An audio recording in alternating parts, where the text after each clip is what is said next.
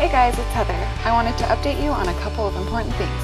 First, if you haven't already downloaded the Wayo app, it's the best way to get connected with the House of Light and keep up to date on sermons. Second, we're starting Pentecost weekend off on June 2nd with our Friday night worship, followed by a Saturday food packing event with Project 58, and of course our Pentecost service on Sunday, June 4th. You won't want to miss it. This week's sermon is part two of God's glory on our house. Enjoy this message. There's a presence here today for sure.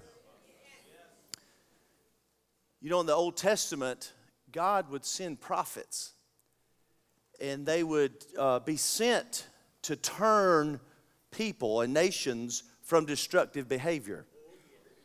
They would come and they would speak the word of the Lord, and especially in the Old Testament, we, we see this. They would come in the midst of chaotic, destructive behaviors, especially with God's people. And they would speak the word of the Lord, not to judge them, but so in hopes that they would turn because in my interpretation, their behavior was what was bringing destruction. And God's heart wasn't like, hey, I'm wanting to judge you because this. His heart was, I don't want you to go this path because I know it's going to lead to destruction.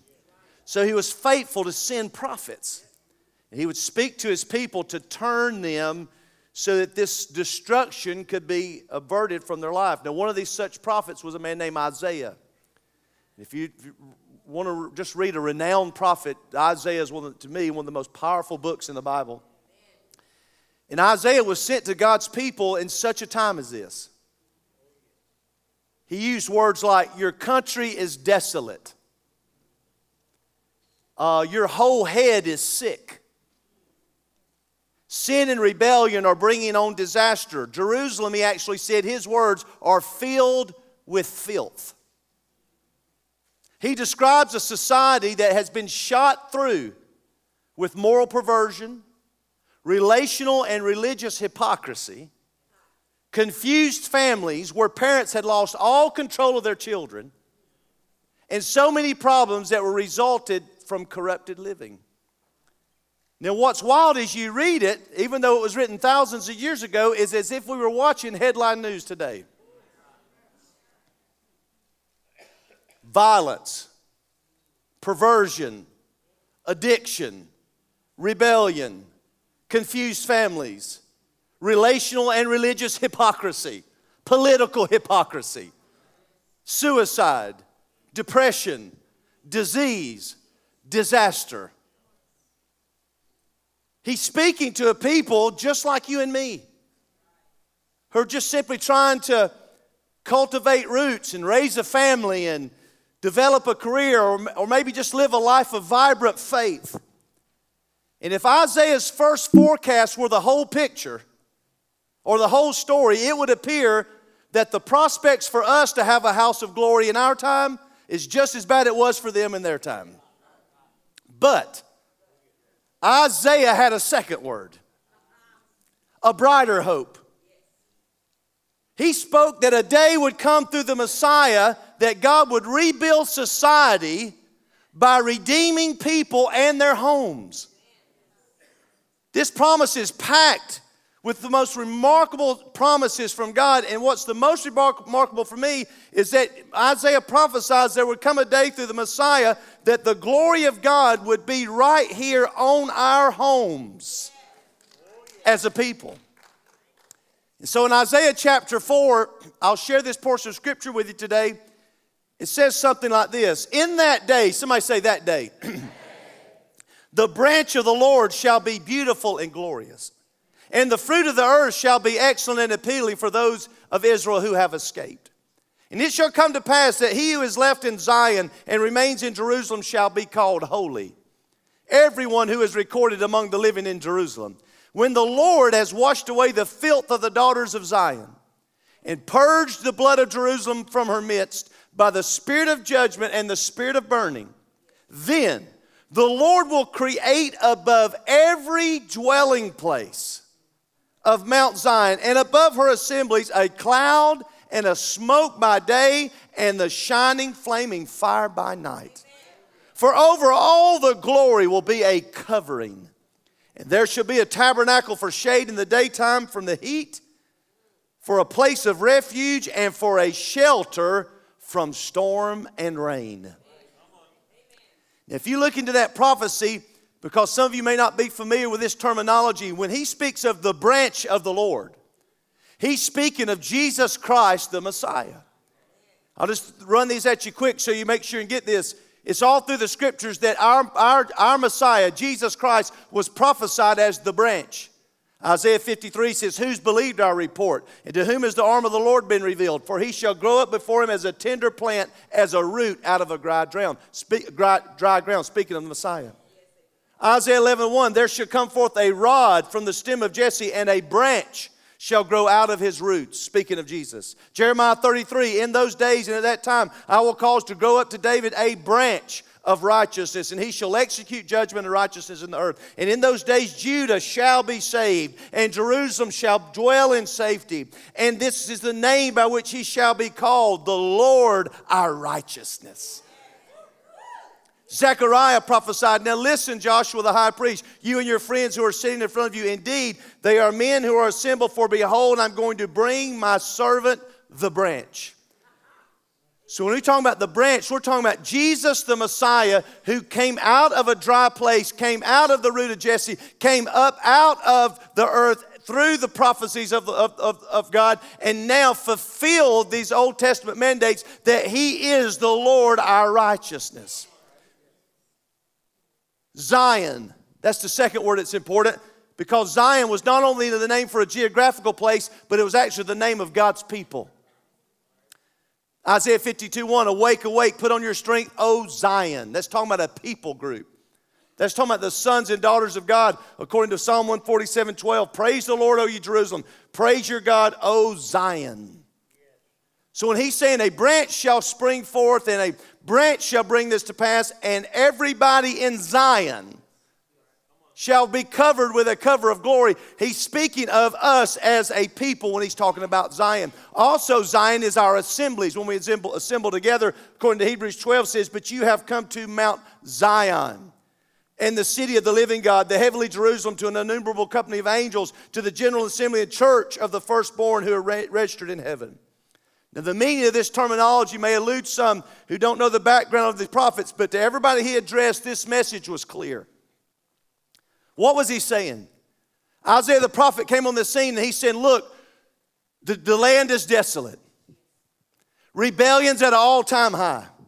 Sin, and sin has brought on great destruction. Disease is prevalent. Depression, disaster is on the way. But, but, there shall come a branch that will be raised up. And he began to prophesy a day that I believe is the day that we are living in right now in, in the earth. And those people, they understood this because when he was talking to them, they understood the promise was what? God is going to fill your house with glory the same way he filled the tabernacle of Moses and the same way he filled Solomon's temple. To Isaiah's listeners, this was far more than a religious experience.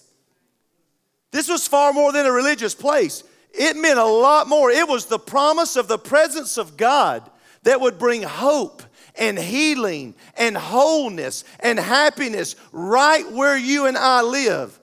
The prophet was foretelling the possibility of homes like yours and mine being lit up with the love of God, filled with the brightness of His blessings, and defended by the fire of His glory on any attempts of the adversary to come against us.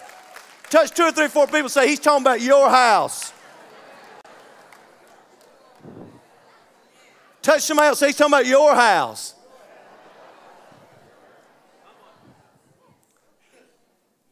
That's why Isaiah 60 says, Gross darkness shall cover the whole face of the earth, but when it does, arise and shine, for your light has come, and the glory of the Lord shall be seen. Some touch somebody say, It's my light. Tell them it's my light. See, I'm, I'm, I'm persuaded that God's raising up a church in this hour that our very homes are going to be lit up with the glory of God and we will live distinctly different from those around us, not because of our religious behavior, but because right in the midst of darkness, we will be shining as bright lights in the dark place.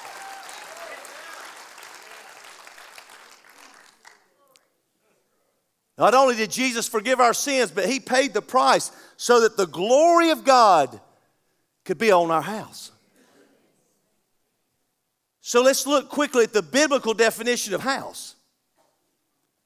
If we're saying we believe that the glory of God's going to be on your house and on my house, then the biblical, def- the biblical word is a Greek word oikos or a Hebrew word baith means to, but both of those mean to build. Both words refer to much more than a structure.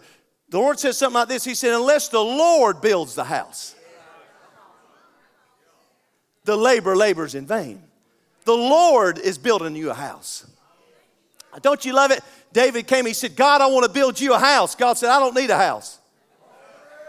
He said, I've never lived in a house from the beginning. He said, I've dwelt in tents. He said, What you don't understand, it ain't about you building me a house. I'm going to build you a house. Come on, somebody. We're all talking about building the Lord's house. Lord said, I'm going to build you a house. I'm going to build you a house that the winds are going to blow, the storms are going to come, but because I built your house, it ain't going to shake and it ain't going to fall, even in the midst of darkness. Somebody shout, The Lord's building me a house.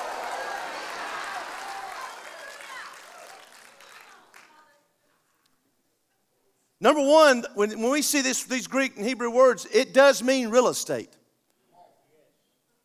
Whether it's a house or a condo, a mobile home or an apartment, all are included in the term dwelling place. And God wants to make no mistake, He likes places where people welcome Him into their physical dwellings. Exodus 25 and 8 and 22 says, Let them make me a sanctuary that I may dwell among them, and there I will meet with you. God loves it to, when He's invited into a physical dwelling place.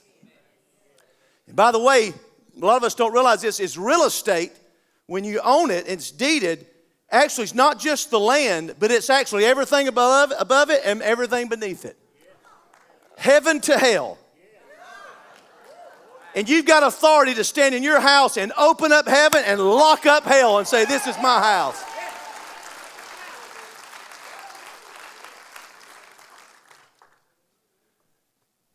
Couple that goes to our church live over in Gadsden. Back when that bad tornado came a few years back, he got outside his house and took the shofar and says, This house belongs to the Lord, and blew the shofar. The tornado hit the house on this side of him and the house on that side of him, but didn't hit his house. Now, Here's what's interesting not even a piece of debris was in his yard, except for one thing that he found in the front yard, which was a page of a pocket New Testament that somehow had blown out of somebody's house into his front yard and he picked it up. He brought it to me in a plastic bag. He brought it, in, and it was the page that talked about Jesus speaking to a storm and it stopped. See, we, we, we, we give way too much sovereignty and authority away that God has actually given us. God's given you your home and He's given you dominion and authority over your home. And I'm prophesying He's going to be a covering and a dwelling over your house for you and your family in this season. Somebody shout, Glory on my house. Two, it speaks of relationships when you speak a house. The term house has always been used to describe the immediate circle of family or intimate relationships. How about Joshua 2 or Joshua 24? As for me and my house, we're going to serve the Lord. Well, obviously, that's not talking about my bricks and mortar. That's talking about all my kids, my grandkids. For me and my house, we're going to serve the Lord families and relationships involve much more than biological genetics, they're spiritual genetics. God's promise of glory on our house is intended to be understood as a promise with real and practical possibilities. That spiritual life and power may be transmitted through your family. As sure as your kids have your eyes and your hair, they can get your spiritual DNA out of your house. Everybody says, well, everybody's got to get their own relationship with Jesus. Well, not, according to the scripture, it says a sanctified wife sanctifies the whole house, a sanctified husband sanctifies the whole house. There's a spiritual DNA that you have authority that you can say, for me and my house, we're going to serve the Lord. And it doesn't matter how whacked out your kids may be right now, it doesn't matter how bad your circumstances look right now. You've got the spiritual authority because of the glory on your house to claim your whole house and household salvation. Acts 16 31 says, You will be saved, you and your household. Not only that, Joel prophesies that God wants to pour out his spirit on your sons and your daughters. He's the God of Abraham, Isaac, and Jacob. I like to say that again. He's the God of Abraham, Isaac, and Jacob. My Bible says a curse can go to the third and fourth generation, but the blessings of God go to a thousand generations. So I have no problem. I have no problem saying there are some curses that we have to break out of, and there are some judgments, but it's a thousand to three. You may have got up under a mess and got a curse on you, but as soon as you get under a blessing, it'll last a thousand generations to come. Somebody shout glory on my house. Y'all are easy this morning speaks of my responsibilities. In other words, my work, my career, my occupation. This word refers to our duties at work, our daily business enterprises. The Bible says in Hebrews 3 2, Moses was faithful in all his house. Well, that wasn't talking about where he lived, that was talking about what God had called him to do to build the tabernacle. This is referring to Moses' fulfillment of his leadership duties and the completion of his, of his God appointed task. It says, When Moses finished the work, the cloud covered the tabernacle, and the glory of the Lord filled the tabernacle. God wants to get in your business. God wants to get in your career. God wants to get in your job. God wants to get in the schools. God, God, God's glory, when it talks about your house, that's not just where you live, that's where you go. That's where you work. That's what you do and God's glory. God's glory wants to go with you and give you a promotion, and when everybody else is getting maybe let go, you, are going to be getting an uprising, a, a promotion, because that's God's glory. That's the way God's glory works. Come on now. The lesson's clear. The glory of God comes to our lives in practical duties. I'll never forget Raymond Horn, my friend that owned the Harley shop over here. He got came on Easter Sunday and got saved here. And the next Monday, I just went by his, uh, uh, or, or, about a week or two later, I went by his shop. I walked in, place was packed with bikers. He said, "Hey, preacher, all my stuff's doubled." He said, "Man, this Jesus stuff works." Why? He got a simple revelation that it wasn't just for his sins being forgiven, but God would walk with him into that Harley shop or go with him into business, and God's glory would get involved in the daily things. It says, everything your hands touch, God can cause it to prosper. Somebody just lift up these hands and just say something like, God's glory on my house.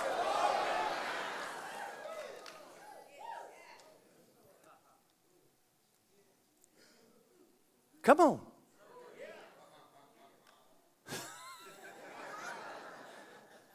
Speaks of influence, fourth and final. All of us, you see, have a scope of influence that's far broader than our close relationships or regular business associates. All of us have a scope of contact far broader. Years ago, research organizations sought to assess the power of influence for individual people in different walks of life. This blew my mind. The most striking discovery they made was not the enormity of the influence of highly visible people. Rather, they were amazed at the surprising number of people influenced by significant or influenced significantly by the members of community deemed unimportant. Suddenly, the term unimportant, unimportant had disappeared.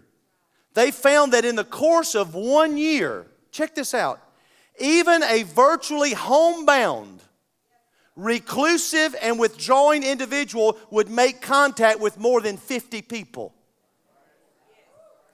Are you hearing me? This study says that even somebody homebound, reclusive, in a year's period of time could have contact with an average of 50 people. Many of these individuals were said to have left an impression on others sufficient to be gauged as impacting. Small wonder then that God wants to fill your and my house with glory because what happens is our most ordinary circumstances often turn out to be vastly more important than we think, and we cannot afford to have them limited by anything less than God's light and God's warmth and God's blessings. God wants to get the glory on your house so you can get the glory on somebody else's house. Come on now. Scott Stanfield, who's sitting on the front row here, this, their house, and, we, and today you can find out more about Houses of Light that him and Lori are, are directing. But our, they, the reason we chose them to lead this is because they have had a House of Light for years. What happens? They open their house to God, invited God in their house. People get saved at their house. People get baptized at their house. People get healed at their. People lose demons at their swimming pool. I'll be back over here. Come on. People lose demons sitting out by the pool and they dunk them and baptize them right there in their house. And hundreds, yes, maybe even thousands of people have been affected because somebody opened their house to say, God, come and fill this house.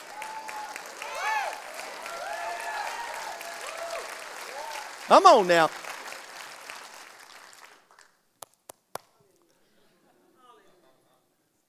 here's where I really got fired up as if I weren't yet. what I got fired up most about this passage of Scripture was the means by which God would put the glory on your house. Because I'm sure many of you sitting there like me, I'm definitely not deserving of it. If we're getting it because we're deserving, we might as well pack up and head to the race. Because, yeah. Go to the infield, get ripped. You know what I'm talking about? It's like, because it, if it's about me and you deserving it, well, it ain't going to happen.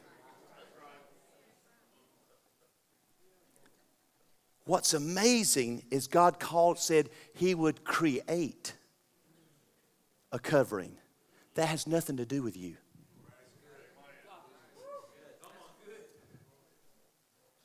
It's nothing less than the same word that he used in Genesis.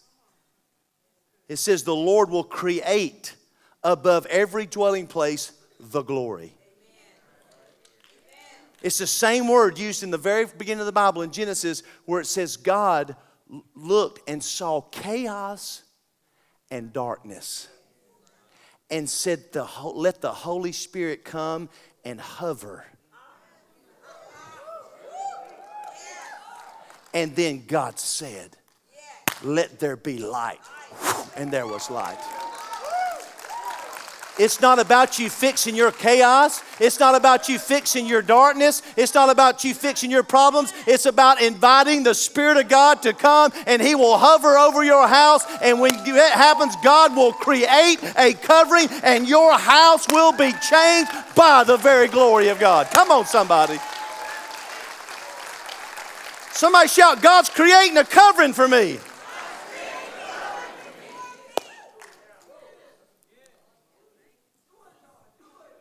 The pathway for this is praise. It's praise.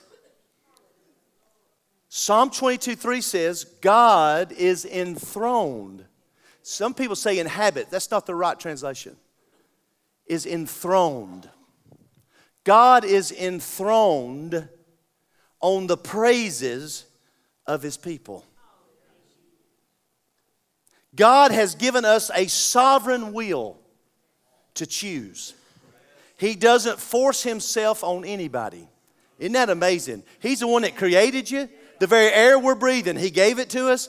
The land we're living on, it He created it. Yet, He won't force Himself into our lives. It may seem presumptuous to say this, but it's actually biblical. That word enthroned actually means to, to to seat someone. So it basically what it's saying is praise seats God on your house.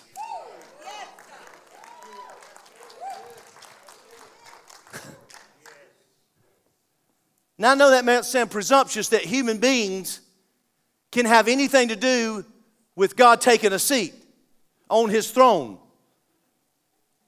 Obviously, since the sovereign creator himself needs neither our assistance or our approval to be enthroned, but there is a subtle truth, often overlooked by those of us who assert God's sovereignty so quickly that we forget our own. See, so many people say, well, it's just God's just sovereign. God just does what He wants when He wants. That is not true. It's not in the Bible. Yes, there is the sovereignty of God, and I totally understand that. But He has given you and I a will, a choice to decide what we want in our lives. The biblical fact is, each of you has been given a sovereign will. You have absolute control over your personal destiny that's been placed within your own decision making power. Thus, in matters that concern us, including all facets of our house, we are in full dominion the fact is, that's often the root of the problem. It's because you are in control and you are and you do have the power to make the right choices and you've let God out because you think you can manage your house by yourself without God getting involved.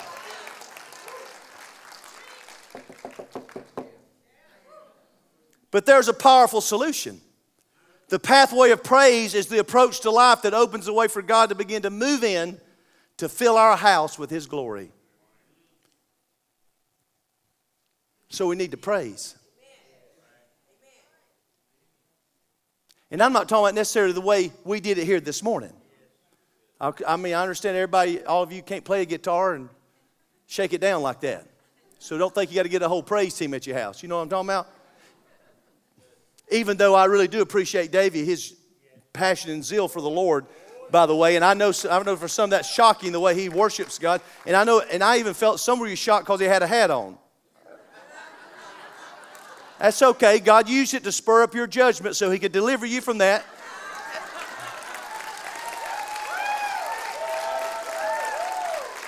And at the same time, Davey won't mind taking it off if it bothers you. It's just fashion.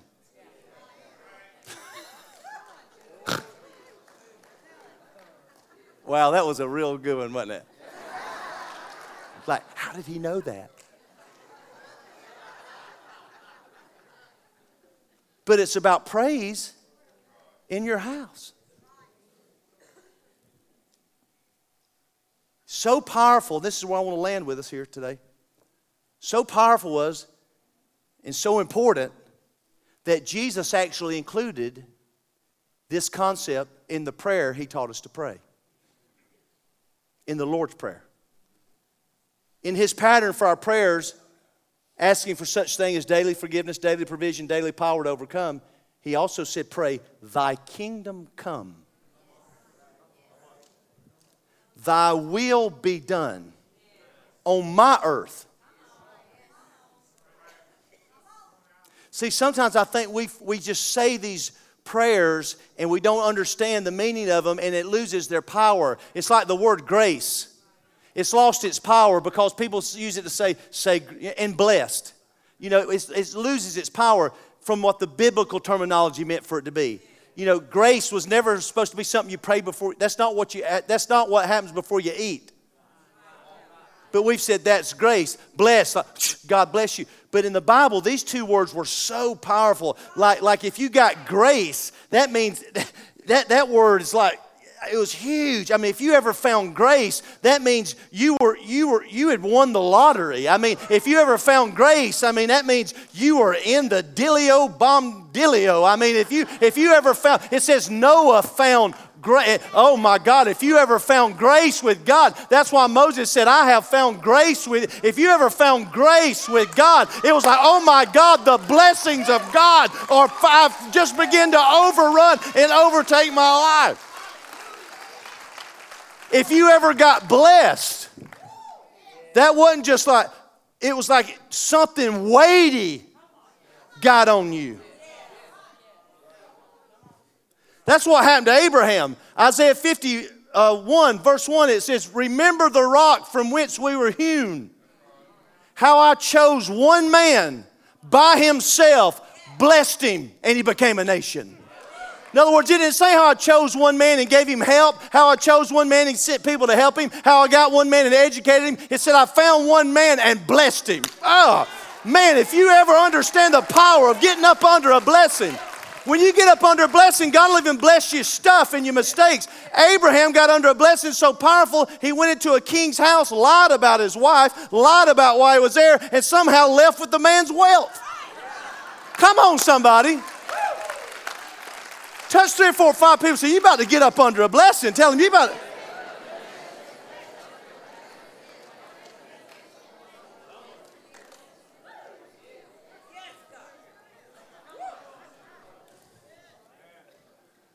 What's my point here?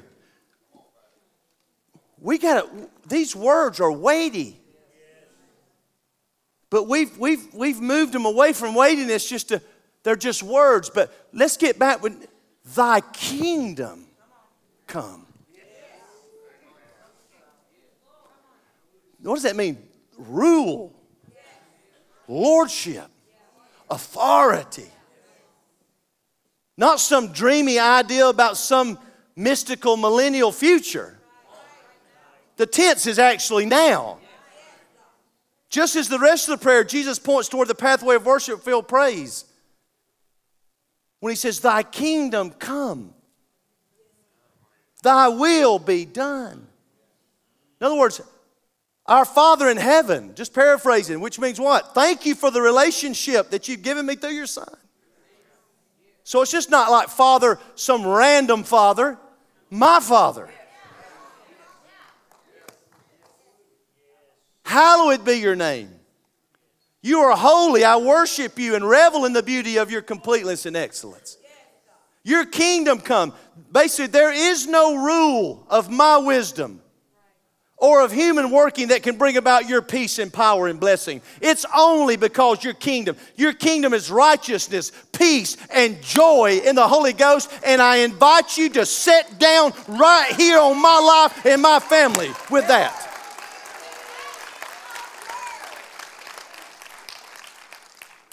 Your will be done. This is where most of us miss it. We're asking to bless our will. Not, Lord, bless my will. It's, Lord, your will be done. Not my will, as Jesus prayed, but your will. On earth as it is in heaven. For there is no question your will is exercised where your throne is established. I don't think anybody has any problem believing heaven's in the will of God. I bet there's no demons in heaven. I bet there ain't no crippled people there. Come on, somebody. According to the book that they, Todd Burpo wrote about Heaven is for Real, where the kid had an experience and met his grandfather that he had never met called Pap Pap, showed him a picture of him the kid had an experience, out of body experience, when he had a uh, appendectomy and almost died. At six years old, he's walking around his family's house and he tells his mom, he said, I met Pat Pat. They go, they get the photo out and say, that him? He says, no, it was Pat Pat before he died. He was old. He said, no, they kept turning through, found a picture when he was young. Said, oh, there he is. That's Pat Pat. I thought, thank God, ain't no old people in heaven. Touch about four or five people and say, thank God, ain't gonna be no old.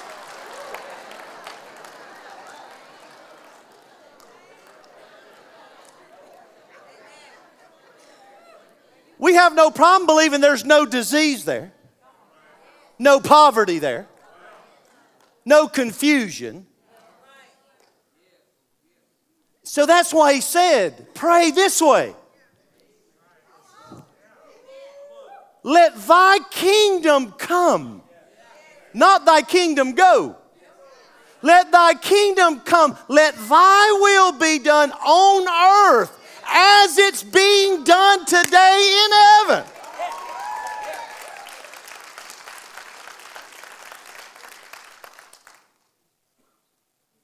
Mark Rutland. Had a privilege of meeting and knowing him when I lived in Florida, and he went on, great man of God, been at ORU, and I think at Jentezen Franklin's church. He's done a lot of great things. He's wrote, written a book called um, 21 Seconds That'll Change Your Life. He said he was in the most disturbed, confused, weary, perplexed place of his life in living on the earth and in ministry. He said he really like deep, dark depression, even though he'd been in the ministry for you know, 40 years. He said, and the devil came to him right in the midst of it and said, I got you. He said, You don't even have a prayer now. He said, as soon as that happened, he said, the Holy Spirit welled up in him and said, Yes, you do. I gave it to you. It's in Luke chapter 7. He said, I didn't feel it. I didn't get emotional about it. I just started praying the Lord's Prayer and realized it took me 21 seconds to pray it. He said, and I started praying a 21 second prayer every day of my life. And he said, it wasn't a matter of a short period of time. My whole circumstances shifted and changed and moved things around in my life. Jesus wouldn't have recorded that prayer for us if there wasn't something in it so powerful that we should be praying it every day of our life. So I just thought, in the midst of all this, we ought to just say, you know what? We're going to start using this 21 second prayer and evoking God's glory on our house. 21 seconds, that's not much. When I get up in the morning, right before maybe I go to work, maybe while I'm driving in the car, maybe right before I go to bed at night, just rip that 21 second prayer and pray it, realizing it's not just words, but you're actually through those words creating a place for God to sit down.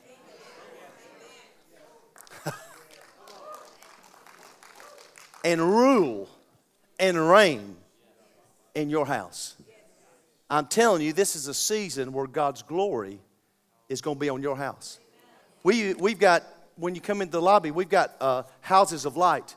And there's people out there today. Uh, we have uh, almost every region surrounding us with zone leaders rec- uh, recognized out there today. If you're not currently attending a house of light or establishing a house of light uh, in, our, in our congregation, we encourage you to do so because God's glory is on our house. I, am go ahead and prophesy to you. There's, there, there, there, we're in a day where it's not going to be you're coming saying who got saved at church today. You're going to be coming saying we had three people saved at my house this week. and We brought them to church with us today. It's not going to be we're just celebrating somebody got healed of cancer here at the church. You're going to be saying we prayed for somebody at our house and got healed of cancer, and we brought them here to testify. It says, over every dwelling in Zion, there will be a covering of glory. Can you dream with me a minute? What in the world's going to happen to our region when we raise up a thousand houses of light? Portals over this whole region where God is ruling and reigning. This is the prophecy being fulfilled. Over every dwelling in Zion shall be a covering a cloud by day and a fire by night. A cloud to bring blessings and warmth and peace, anointing, and a fire to be there against any adversary that would try to come against you or your family. And I'm prophesying to you today and prophesying over families that God's glory is coming on your house and it's going to bring divine order, it's going to bring divine peace, it's going to bring righteousness, it's going to bring joy, it's going to bring power and grace in this season like never before in Jesus' name. Amen. Come on, stand up with me here. I hope you enjoyed this message. For more content like this, please visit wordalive.tv or download the WAYO app. If you're ready for your next step, jump into Freedom Track anytime. Have a great week.